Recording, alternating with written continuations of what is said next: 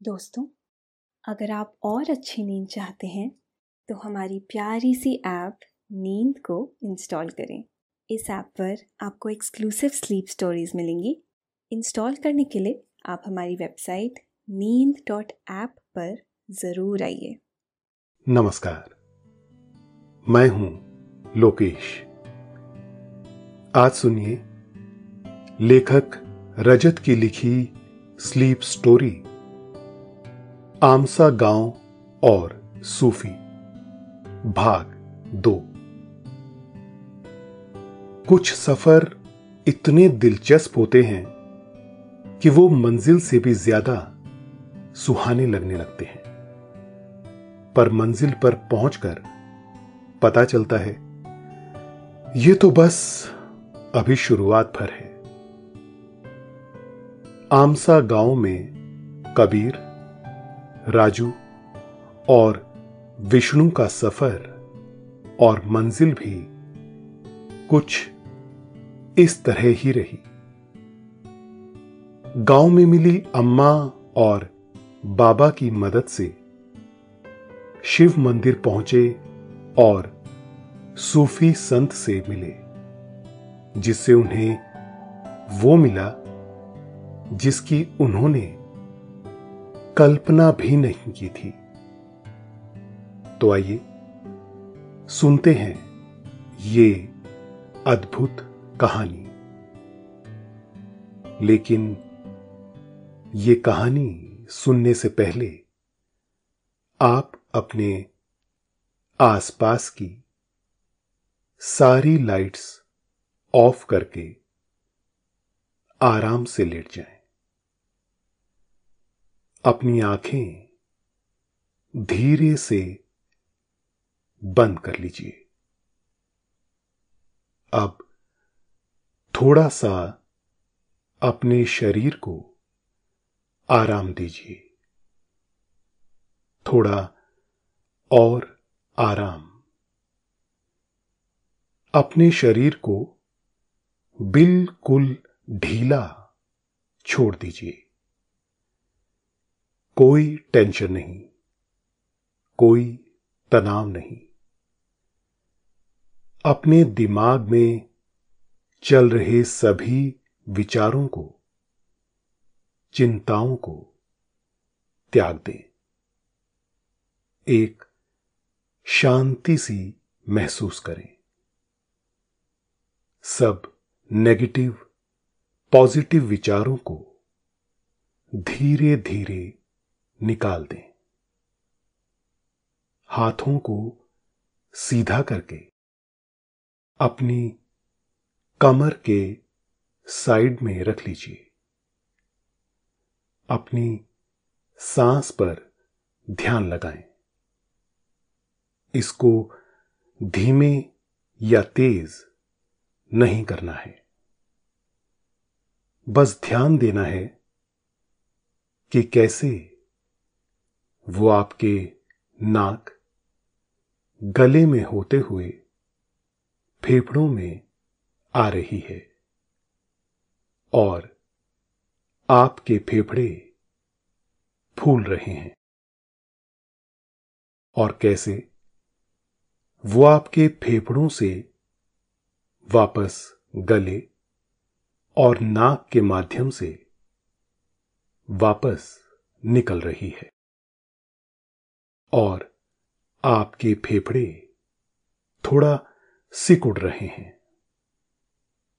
मन शांत, एकदम शांत होता जा रहा है। आप बहुत अच्छा महसूस कर रहे हैं। खुद को काफ़ी हल्का फील कर रहे हैं। हर तरफ़ शांति ही शांति है। सुकून है, खामोशी है।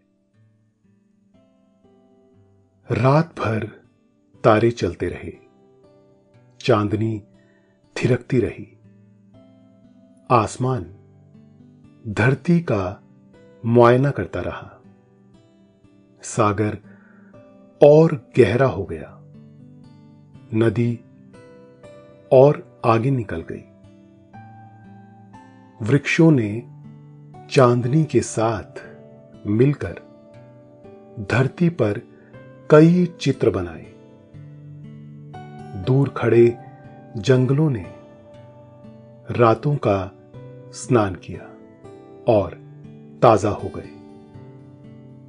ब्रह्मांड ओस की बूंद में उतर आया। रात की चलती गहरी सांसों से पूरी पृथ्वी का ध्यान पूरा हो गया और फिर सुबह हुई। कबीर, विष्णु और राजू ने आँखें खोली। तो उन्हें ऐसा महसूस हुआ जैसे कोई छोटा बच्चा पहली बार आँखें खोलता है। तीनों को इतनी गहरी नींद आई थी। गाय, नंदिनी, कबीर के पास ही सोई थी। तीनों उठे और आसपास की सुंदरता बस देखते ही रह गए। सुबह सूरज की हल्की लालिमा में वो कुटिया, उसके ऊपर खिले भिन्न भिन्न प्रकार के फूल पीछे गुलमोहर के लहराते वृक्ष। हवा में गुलमोहर लहराते हुए ऐसे लग रहे हैं जैसे लाल रंग छिड़क रहे हों। इन सब के बीच आँखों में शांति लिए खड़ी सफ़ेद गायें, नंदिनी। इतनी सुंदरता आँखों में भरने के बाद उनकी यहाँ से जाने की इच्छा भला क्यों होगी? इतने में ही कुटिया के पीछे से अम्मा आई। हाथ में छोटा सा पानी से भरा मिट्टी का मटका लिए हुए, जो पीछे एक चट्टान से टपकने वाले पानी से भरा था। तीनों की आँखों को देखते हुए अम्मा बोली, अच्छे से नींद आ गई तुम सबको? कुटिया के अंदर जाते हुए अम्मा बोली, जगह तो सुंदर है ही, पर तुम्हें आगे तो बढ़ना पड़ेगा। अम्मा बाहर आई तो विष्णु ने पूछा, अम्मा, हम सही रास्ते पर हैं ना? कहीं भटक तो नहीं गए। अम्मा ने गाय को सहलाते हुए सबसे कहा, तुम अकेले नहीं हो जो यहाँ आए हो। यहाँ पहले बहुत लोग आते थे, जिनमें से अधिकतर भटक जाते थे। तुम नहीं भटकी। इसका भी एक कारण है। तुम तीनों का स्वभाव अलग अलग है। सबकी इच्छाएँ अलग अलग हैं। पर तुम तीनों में एक बात समान है, और वो है तुम्हारा सच्चा दिल।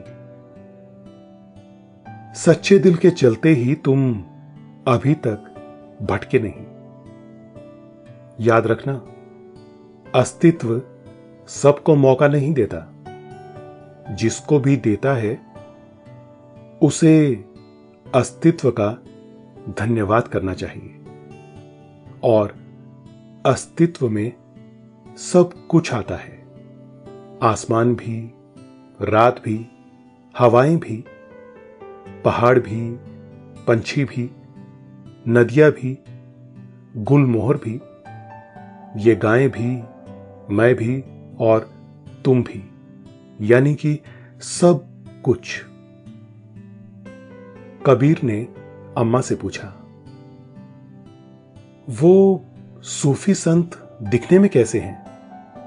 उनसे कैसे बात की जानी चाहिए? उनके बारे में तो सैकड़ों तरह की बातें होती रहती हैं। उनमें से क्या सही है, क्या गलत? हम कैसे अंदाज़ा लगाएँ? क्या आप हमें उनके बारे में कुछ बता सकती हैं? अम्मा ने मुस्कुराते हुए कहा, तुम्हारे लिए वही सच है जो तुम्हारा अनुभव है, मेरा नहीं। इसलिए मेरी राय यह है कि तुम जो भी मुझसे पूछना चाहते हो, वो तुम खुद पता करो। क्योंकि मैंने भी ज़िंदगी ऐसे ही जी है। तुम्हारा सच और तुम्हारे अनुभव ही तुम्हारे काम आएँगे और कुछ नहीं। और ये बात सिर्फ़ इस सफ़र के बारे में नहीं है। पूरी ज़िंदगी के बारे में है। अम्मा ने तीनों को सफ़र में खाने के लिए एक एक खरबूजा दिया। तीनों ने अम्मा के पैर पड़े। अम्मा ने तीनों को ममता भरी नज़रों से देखा। फिर गाय को पानी पिलाने लगी। तीनों आगे बढ़ने लगे। एक बात ने उन सबको आश्चर्य में डाल रखा था कि जब से वो इस गाँव में आए हैं वो हमेशा तरो ताज़ा महसूस करते, शांत रहते, संतुष्ट रहते। इतना चलने के बाद भी उन्हें थकान नहीं होती। थोड़ा आगे जाकर उन्हें पानी का एक स्रोत दिखा, जो पहले की ही तरह किसी चट्टान से बूंद बूंद करके टपक रहा है। और उसके पास एक छोटी सी जगह पर जमा हो रहा है। शीतल और मीठा पानी पीकर वो फिर से तृप्त हुए। उनके पास में ही उन्हें बहुत बड़े पेड़ पर बेलें और लताएँ दिखी। उन पर अनगिनत फूल खिले हैं और ऐसा लग रहा है कि वो आसमान से ज़मीन तक आ रही हैं। उसी के पास उन्हें फलों के वृक्ष दिखे।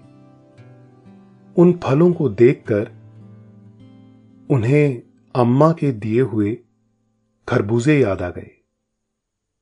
उन्होंने लंबी बेलों के बीच फूलों की खुशबू लेते हुए खरबूजे खाए और जाते हुए, जो वहाँ के फलों के पेड़ के नीचे वृक्ष ने फल गिराए थे, उठा लिए।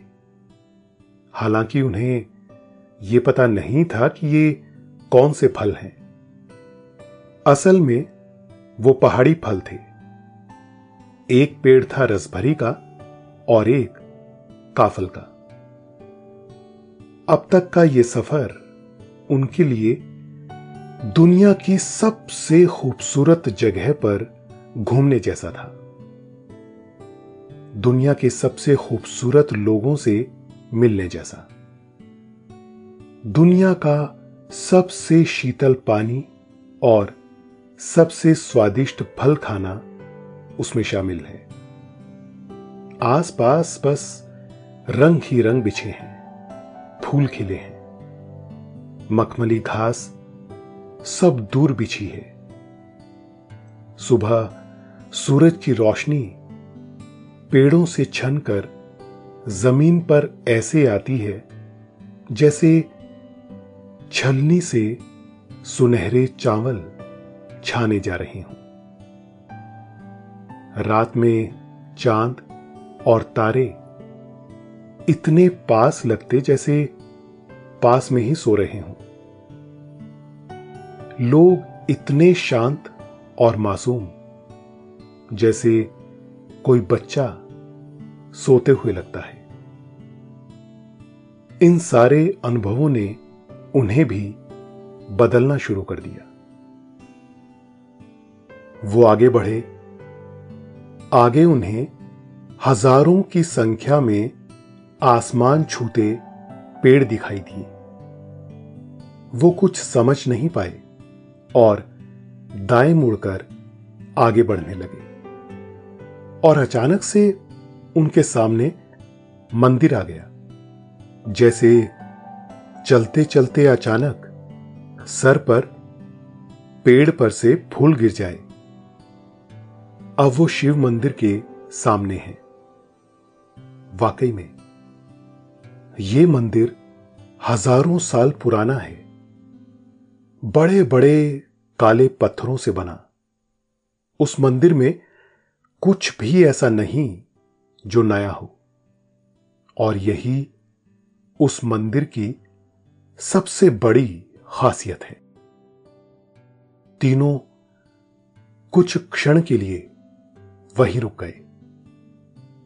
मंदिर की भव्य स्थिरता देखकर उन्हें भी अपने अंदर की स्थिरता का आभास हुआ।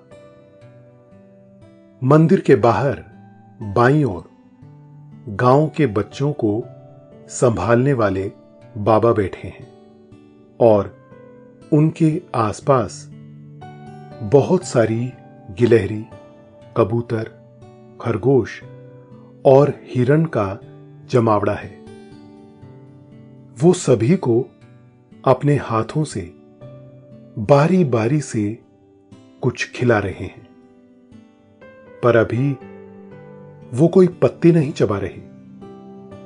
बिना देखे ही बाबा ने तीनों को कहा, आ जाओ, यहाँ के जीव जंतु इंसानों से नहीं घबराते। और तुम यहाँ तक पहुँचे हो तो ज़रूर तुम तीनों का दिल सच्चा है। तुम्हें भी कुछ खाना है या? विष्णु ने कहा, नहीं, वो हमने खरबूजे और दो कोई और फल थे, वो खा लिए।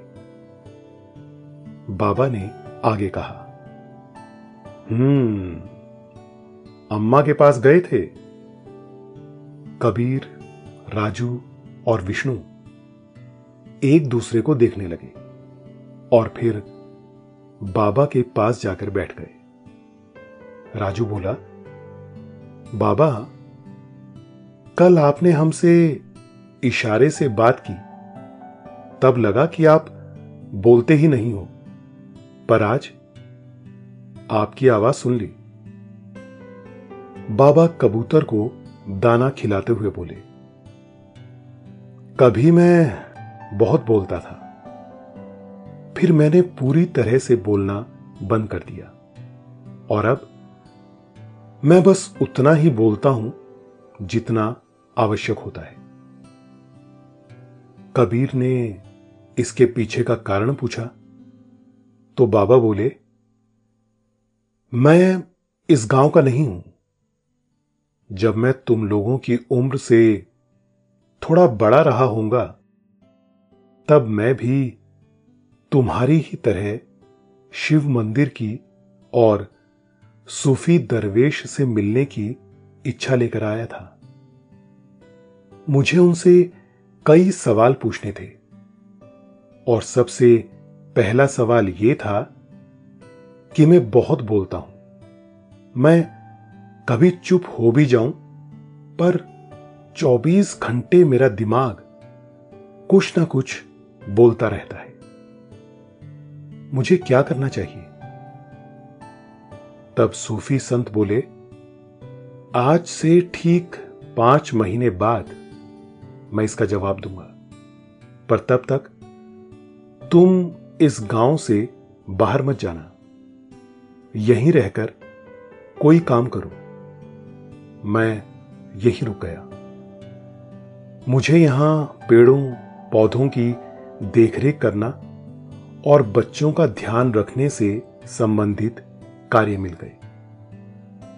मुझे इस काम में बहुत आनंद आने लगा। मैं ज़िंदगी में पहली बार अपने स्वभाव में आया और पेड़ पौधों के बीच रहकर उनसे इशारों में बातचीत करने लगा। मुझे धीरे धीरे पता चला कि यहाँ बहुत से पेड़ पौधों की पत्तियाँ औषधीय गुणों को लिए हुए हैं। तो इसलिए मैं कम बोलता हूँ, पत्तियाँ चबाता हूँ और खुश रहता हूँ। राजू ने कहा, फिर पाँच महीने बाद क्या हुआ? बाबा ने धीरे से हँसते हुए कहा, तब तक तो मैं इस गाँव में रहकर शांत हो चुका था। और बस, सूफी संत के पास धन्यवाद देने गया। और उन्होंने मुझे मुस्कुराती हुई आँखों से देखा। बस, आज कई साल हो गए। तब से मैं इसी गाँव में हूँ। आओ, मैं तुम्हें वहाँ जाने का रास्ता बताता हूँ। बाबा शिव मंदिर के पीछे ले गए, जहाँ प्रकृति का बहुत घनापन है। उसमें जाकर तीन मोड़ लेने के बाद एक कच्चा रास्ता आया। बाबा ने कहा, अब तुम लोग आगे जाओ सीधे सीधे इसी रास्ते पर। बाबा को प्रणाम करके वो तीनों बाबा के बताए रास्ते पर आगे बढ़ गए। रास्ता ऐसा लग रहा है जैसे वहाँ पहले कभी कोई नहीं आया। रास्ता थोड़ा लंबा है, पर उस रास्ते में उन्हें ऐसे अद्भुत दृश्य मिले कि उनका रास्ता कब खत्म हुआ पता ही नहीं चला। बिल्कुल एक ठंडी कुल्फी खाने की तरह रास्ते में उन्हें कतार में खड़े पेड़ों पर हज़ारों पंछियों के घोंसले एक के बाद एक बने हुए दिखे। पंछियों के इतने घोंसले जैसे सारी दुनिया में पंछी यहीं से उड़कर जाते हों। इतने फूलों के गुच्छे कि उन्हें गिनने लगो तो उम्र छोटी पड़ जाए। रस भरे फलों से लदे पेड़, जिन फलों को तोड़ने की भी ज़रूरत नहीं, बस पेड़ के नीचे जाकर खड़े हो जाओ। पेड़ खुद ही तुम्हारे लिए फल गिरा देगा। जैसे एक पिता अपने छोटे से बेटे के हाथ में कुछ खाने को देता है। उन्हें वहाँ बीच बीच में कुछ लोग ध्यान की अवस्था में भी बैठे हुए दिखे। इतने स्थिर कि पहले पहल देखने पर लगा कि कोई जीवंत मूर्ति है। आगे बढ़ते गए तो उन्हें बहुत बड़ी गुफा सा कुछ दिखा। असल में, देखने पर वो बड़ी पहाड़ी के अंदर जाने का द्वार था। वो तीनों उसमें प्रवेश कर गए। वहाँ एक शख्स झाड़ू से धूल बुहा रहा था, यानी साफ़ सफ़ाई कर रहा था। एक शख्स पत्थरों को आकृति दे रहा है। उसके पीछे भी बहुत सारी काले पत्थरों की छोटी बड़ी मूर्तियाँ बनी हुई है। चंद लोग ध्यान की अवस्था में हैं और बीच में देखने पर दिखा एक सूफी संत ध्यान कर रहे हैं। उनके दोनों हाथ घुटने पर हैं और आँखें इस तरह बंद है जैसे अनादि काल से बंद हो। फिर एक आवाज़ आई। ऐसी आवाज़ जैसे किसी ने पहली बार ही कुछ बोला हो। यहाँ हो तीनों। वो तीनों चौंक सकते थे, पर उस जगह कुछ महिमा थी, वो चौंके नहीं। उन ज्ञानी और ध्यानी लोगों ने उस जगह को साध लिया था। इस कारण वो तीनों वहाँ बहुत शांत महसूस कर रहे थे। उन्होंने गौर किया कि वह आवाज़ सूफी संत की है, जिन्होंने बिना आँखें खोले ही बोला है, यहाँ आओ तीनों। वो तीनों आगे बढ़े और उनके सामने जाकर हाथ जोड़कर बैठ गए। सूफी संत ने बहुत आहिस्ता से आँखें खोली, जैसे फूल की कोई कली फूटती है। तीनों को देखा और कहा, बोलो बेटा, क्या बात है? तीनों इतना शांत बैठे हुए हैं कि उनकी कुछ बोलने की इच्छा नहीं हुई। फिर भी कबीर ने बस इतना कहा, कुछ नहीं गुरुजी, ऐसी जगह आकर और आपके दर्शन पाकर हम धन्य हो गए। सूफी संत बोले, नहीं, आप जिस कार्य को करने के लिए निकले हो वो अवश्य पूर्ण होना चाहिए। एक एक करके तीनों अपनी बात रखो। कबीर ने शुरुआत की। वो बोला, गुरुजी, मेरा नाम कबीर है। मैं चंपा विहार में रहने वाला हूँ। मेरी उम्र 26 साल है। मेरे पास ईश्वर की कृपा से धन धान्य की कोई कमी नहीं है। मेरे मांगने से पहले ही ईश्वर ने मुझे सब दे दिया। मैं उनका उपभोग भी अपने जीवन को और अच्छा करने, अपने परिवार को खुशहाल करने और अपने मनोरंजन के लिए करता हूँ। चंपा विहार में मैं सबसे ज़्यादा अमीर हूँ। पर बस एक बात है जिसने मुझे सालों से परेशान किया हुआ है। इसलिए मैं आपके पास आया हूँ। आगे की बात सूफी संत ने बोली। और वो बात यह है कि तुम खुश नहीं हो। कबीर की आँखें नम हो चुकी थी। उसने हाथ जोड़कर कहा, हाँ गुरुजी फिर विष्णु ने कहा, मेरा नाम विष्णु है और मैं राजौरी में रहने वाला हूँ। मैं आपके पास इसलिए आया क्योंकि मैं संतुष्ट नहीं हूँ और बहुत मेहनत करने के बाद भी मैं अमीर नहीं हो पाता। मुझे अगर कोई ऐसा रास्ता मिल जाए जिसे मैं बहुत समृद्ध हो जाऊँ तो मुझे लगता है मैं संतुष्ट हो जाऊँगा। राजू ने कहा, मेरा नाम राजू है और मैं ताजपुर में रहता हूँ। मुझे कुछ नहीं चाहिए गुरुजी।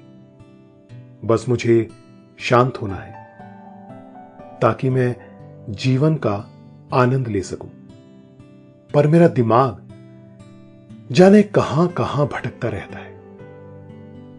उस सफ़र पर भी चला जाता है जहाँ जाने की मैं इसे इजाज़त नहीं देता। सूफी संत ने तीनों को मुस्कुरा कर देखा और कबीर और विष्णु से कहा, तुम दोनों की बातों का जवाब तुम दोनों के सवालों में ही है।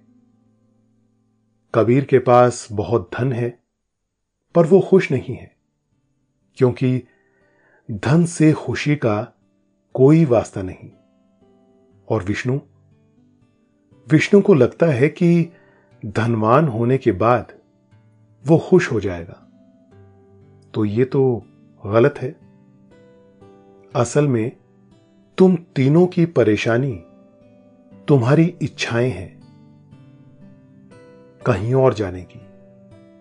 ये छोड़ दो और जैसा जीवन परमात्मा ने तुम्हें दिया है, उसे स्वीकार कर लो।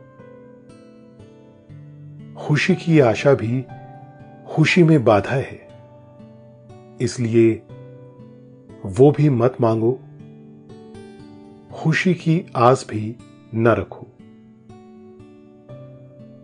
तब सब सही ही होगा।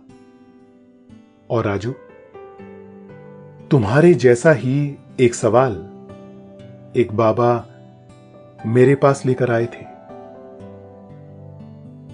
जो अब पत्ती चबाने वाले बाबा के नाम से मशहूर हैं। तुम ज़रूर उनसे मिले होंगे। वैसे तो तुम तीनों को मेरी सलाह है कि कुछ दिन यहाँ या इस गाँव में रुक कर जाओ। और राजू, तुम कुछ दिन उन बाबा के साथ बिताओ। वैसे भी तुम तीनों यहाँ आने से ही आधे शांत हो गए हो। और शांति पाने के लिए किसी कारण की ज़रूरत नहीं होती। अपनी सारी इच्छाएँ त्याग दो।